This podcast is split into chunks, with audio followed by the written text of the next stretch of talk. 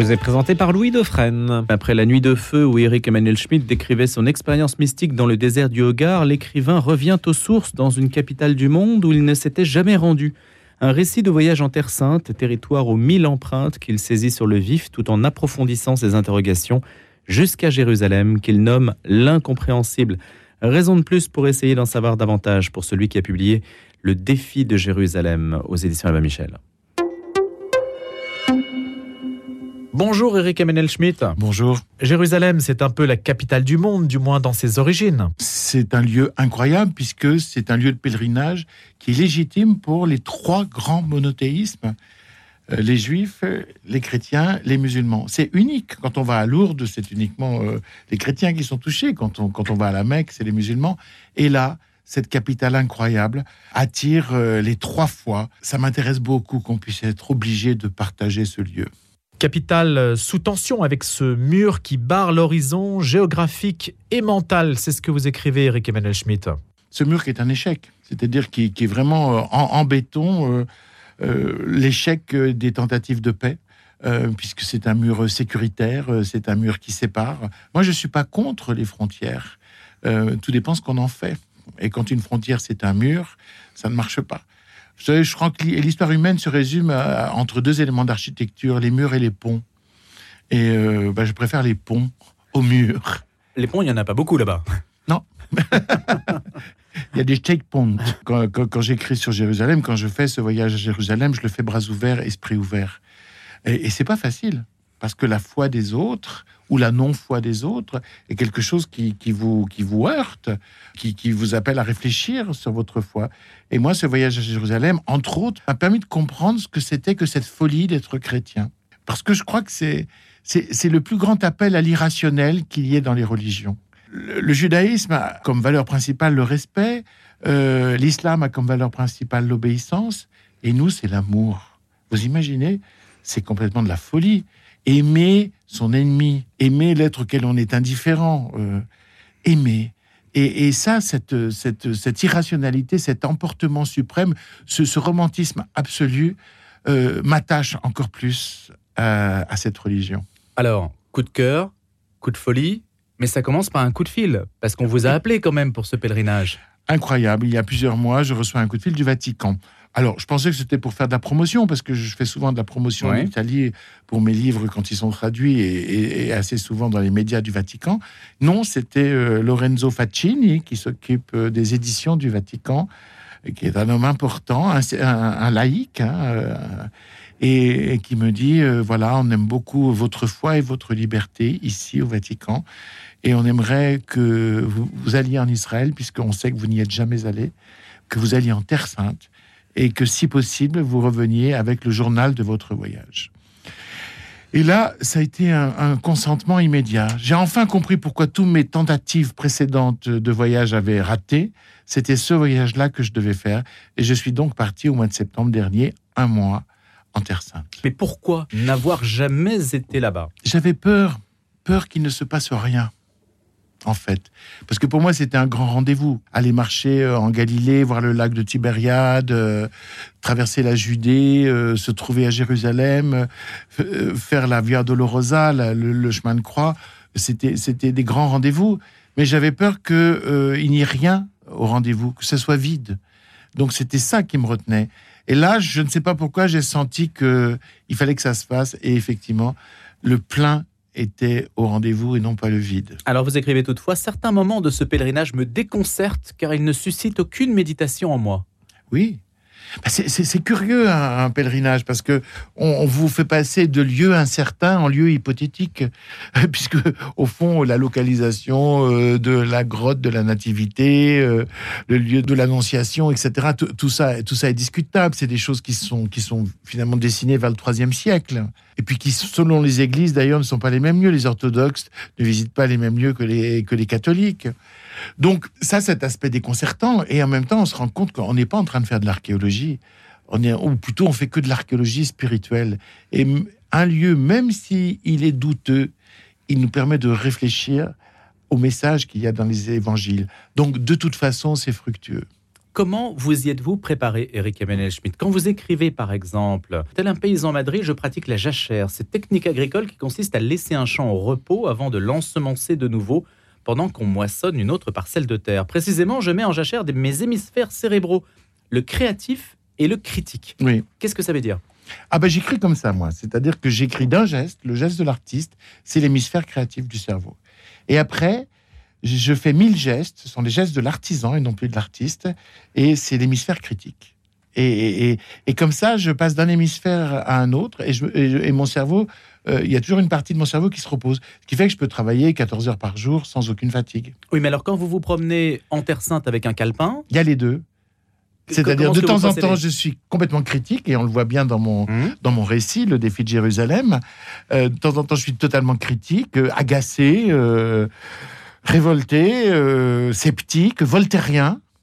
Et à d'autres moments, eh bien, euh, c'est le cerveau non pas imaginatif, mais ouvert, qui tout d'un coup euh, reçoit des messages, des informations, des sentiments, parfois des présences. Dans le bruit, on peut recevoir les mêmes choses que dans le silence. Vous savez, la grâce, elle vous prend toujours par surprise. Hein. On ne peut pas s'y préparer. moi, moi, moi, le, moment le, plus extraordinaire de ce voyage a été au Saint-Sépulcre. Euh, et en fait, j'étais. Pourtant, ce n'est pas celui que les touristes retiennent nécessairement. Non, et puis j'étais très énervé par ce qui se passait. Euh, je trouvais ça insupportable. Euh, toutes ces bimbeloteries, tous ces gens qui caressent tout, qui baissent tout. Oh, j'étais vraiment. J'avais envie de partir, mais en me disant bon, allez, je vis l'expérience jusqu'au bout. Et puis, c'est pire qu'à Euro Disney, quoi. Il y a des queues, on vous, fait, on vous avez quelques secondes pour faire les choses. Et tout d'un coup, oui, je suis devant le, mont du crâne, le, Golgotha, à l'endroit où, sans doute, là, et c'est vrai, euh, cet endroit n'est pas douteux, Jésus a été crucifié. Et tout d'un coup, voilà, en quelques secondes, je, suis relié à lui. Je sens sa présence, son odeur, sa chaleur, son regard. Je pensais traverser Jérusalem, mais c'est Jérusalem qui me traverse. Et là, c'est extraordinaire parce que ma foi a totalement changé d'intellectuel et spirituel, elle est devenue charnelle. Alors expliquez cette sensualité qui peut déconcerter certains. Ah bah il faut pas être déconcerté parce que euh, tout le christianisme c'est l'histoire d'une incarnation.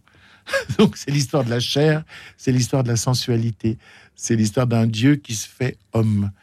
C'est une chose impensable que je n'arrive toujours pas à penser mais que j'ai éprouvé parce que tout d'un coup effectivement au Saint-Sépulcre, j'ai senti ce corps, j'ai senti ce regard, eu le sentiment de cette présence.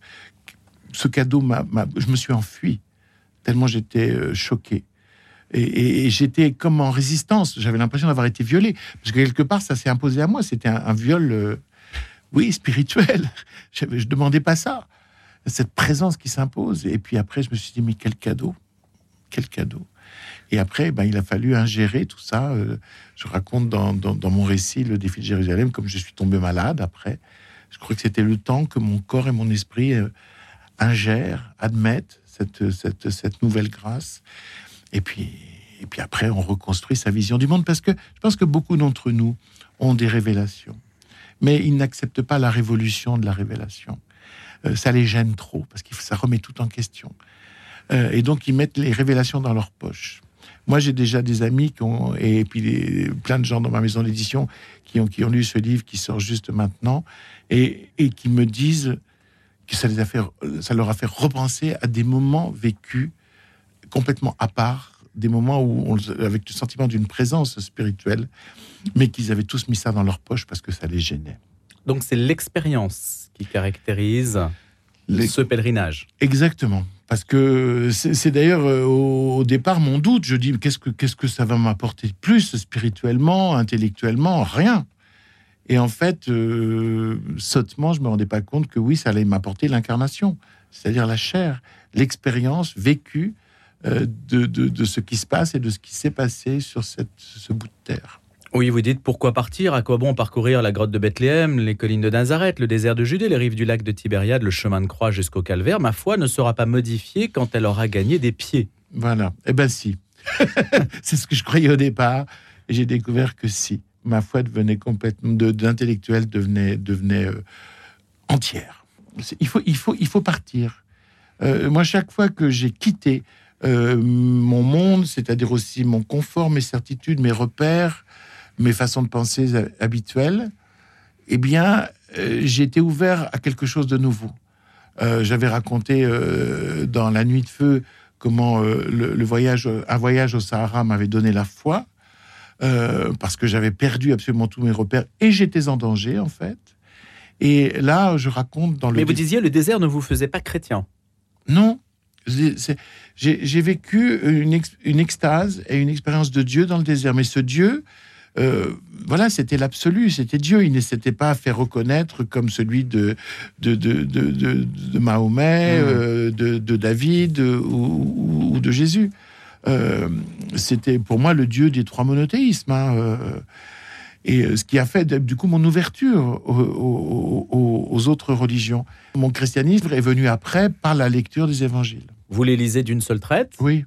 C'est court, c'est quatre petits textes. Ce qui me frappe, c'est tout d'un coup la mise en avant de cette notion d'amour, d'amour absolu. Euh, mourir par amour, euh, endosser l'humanité par amour. Et ça, c'est vraiment, c'est unique dans toute l'histoire de, l'humanité, euh, cette proclamation de l'amour. Et puis, ce qui me frappe aussi, c'est que les textes ne racontent pas la même chose, les quatre. Et ça, pour moi, c'est un facteur d'authenticité parce que les, menteurs se mettent toujours d'accord, les faussaires produisent les mêmes récits. Et à partir de là, je me suis mis à beaucoup lire les évangiles, à beaucoup réfléchir, à beaucoup travailler. Oh, je lisais d'ailleurs autant des livres qui détruisaient euh, la, foi chrétienne et les évangiles que des livres qui l'étayaient et qui l'expliquaient. Vraiment, comme un philosophe, j'ai travaillé le sujet. Et plus je travaillais, plus euh, ce mystère euh, du christianisme et ce mystère de l'amour mis en avant prenait sa place en moi. Et c'est vrai qu'au bout de quelques années, j'ai pu me dire chrétien, puisque aux deux questions qui font le chrétien, y a-t-il eu incarnation et résurrection Je réponds oui. Ce message, ce langage, vous ne l'aviez pas entendu dans la bouche de vos parents quand vous écrivez euh, Mes parents m'expliquaient l'univers de façon matérialiste. Vous êtes même un, peu sévère quand vous parlez de la famille Poisson Rouge. Bah, ben non, euh, je suis pas sévère, euh, je juge pas mes parents. Euh, mais effectivement, euh, vu que nous étions totalement à l'écart de l'Église, quand nous arrivions à un enterrement, un mariage, une communion, euh, etc., eh bien, c'est moi qui nous avais trouvé ce nom, la famille Poisson Rouge, parce qu'on faisait semblant de chanter, on faisait semblant de murmurer les prières, on faisait semblant de faire les réponses. Donc, famille Poisson Rouge. Donc, la bouche fait. Voilà, voilà on faisait pas un bruit, parce qu'on faisait semblant d'être là, et on, on, avait un sentiment d'imposture très, très, très fort. Qu'est-ce que ça veut dire pour ceux qui s'interrogent sur la manière de transmettre la foi aujourd'hui? Si la foi relève de l'expérience et relève de la rencontre finalement impromptue, imprévisible du mystère, ce que vous avez vécu à Jérusalem ou en lisant les évangiles, ça veut dire qu'il y a une part d'incertitude totale. Bien sûr.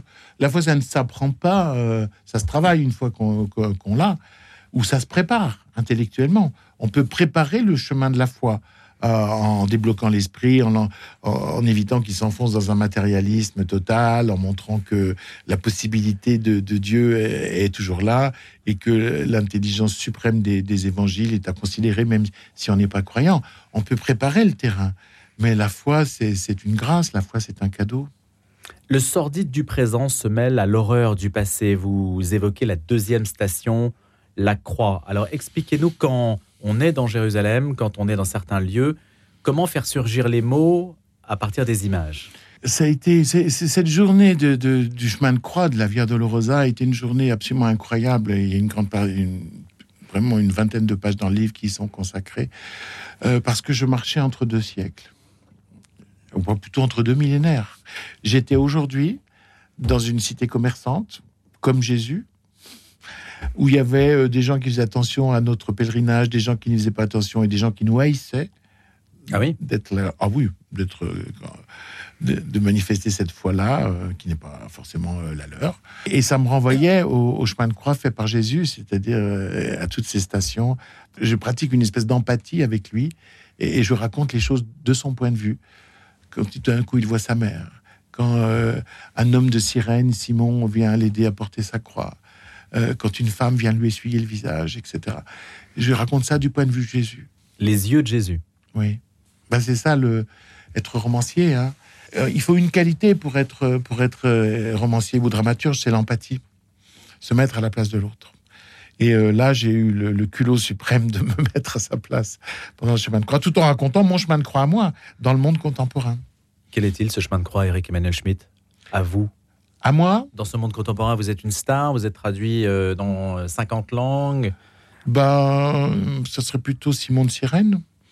C'est-à-dire, ça serait plutôt euh, essayer de porter euh, la croix et puis euh, de certains, et puis euh, et puis essayer de, de mettre de la lumière euh, là où il fait sombre. Euh, J'écris véritablement avec euh, ce qui explique euh, ma carrière d'écrivain et peut-être le succès que je peux rencontrer, c'est que je, je, parle souvent de sujets graves sans déprimer mes contemporains, mais au contraire en, éclairant. Le mot qui revient le plus quand on me parle de mes livres, c'est vos livres me font du bien quand j'étais un jeune con euh, prétentieux qui voulait réussir dans les lettres, euh, j'attendais qu'on me dise vos livres sont bien. Alors ça me gênait beaucoup qu'on me dise euh, vos livres me font du bien. Et puis après, je me suis rendu compte que c'était c'était le cadeau suprême d'être arrivé à, à transmettre quelque chose et à toucher l'autre au, point de lui faire du bien. Les soldats hissent maintenant la barre en haut du mât, de sorte que le pilier et la poutre forment un T. Cette croix, qui est un instrument de torture, aujourd'hui, on est dans la société du, de la mondialisation du désir, Mm. du divertissement. L'Église dérange foncièrement avec cette croix, Eric Emmanuel Schmitt. Oui, mais au point moi-même que je me demande si c'est le bon symbole. Non, mais ce que je veux dire, on va pas réécrire l'histoire. On a hésité au début, hein Et il y a le poisson.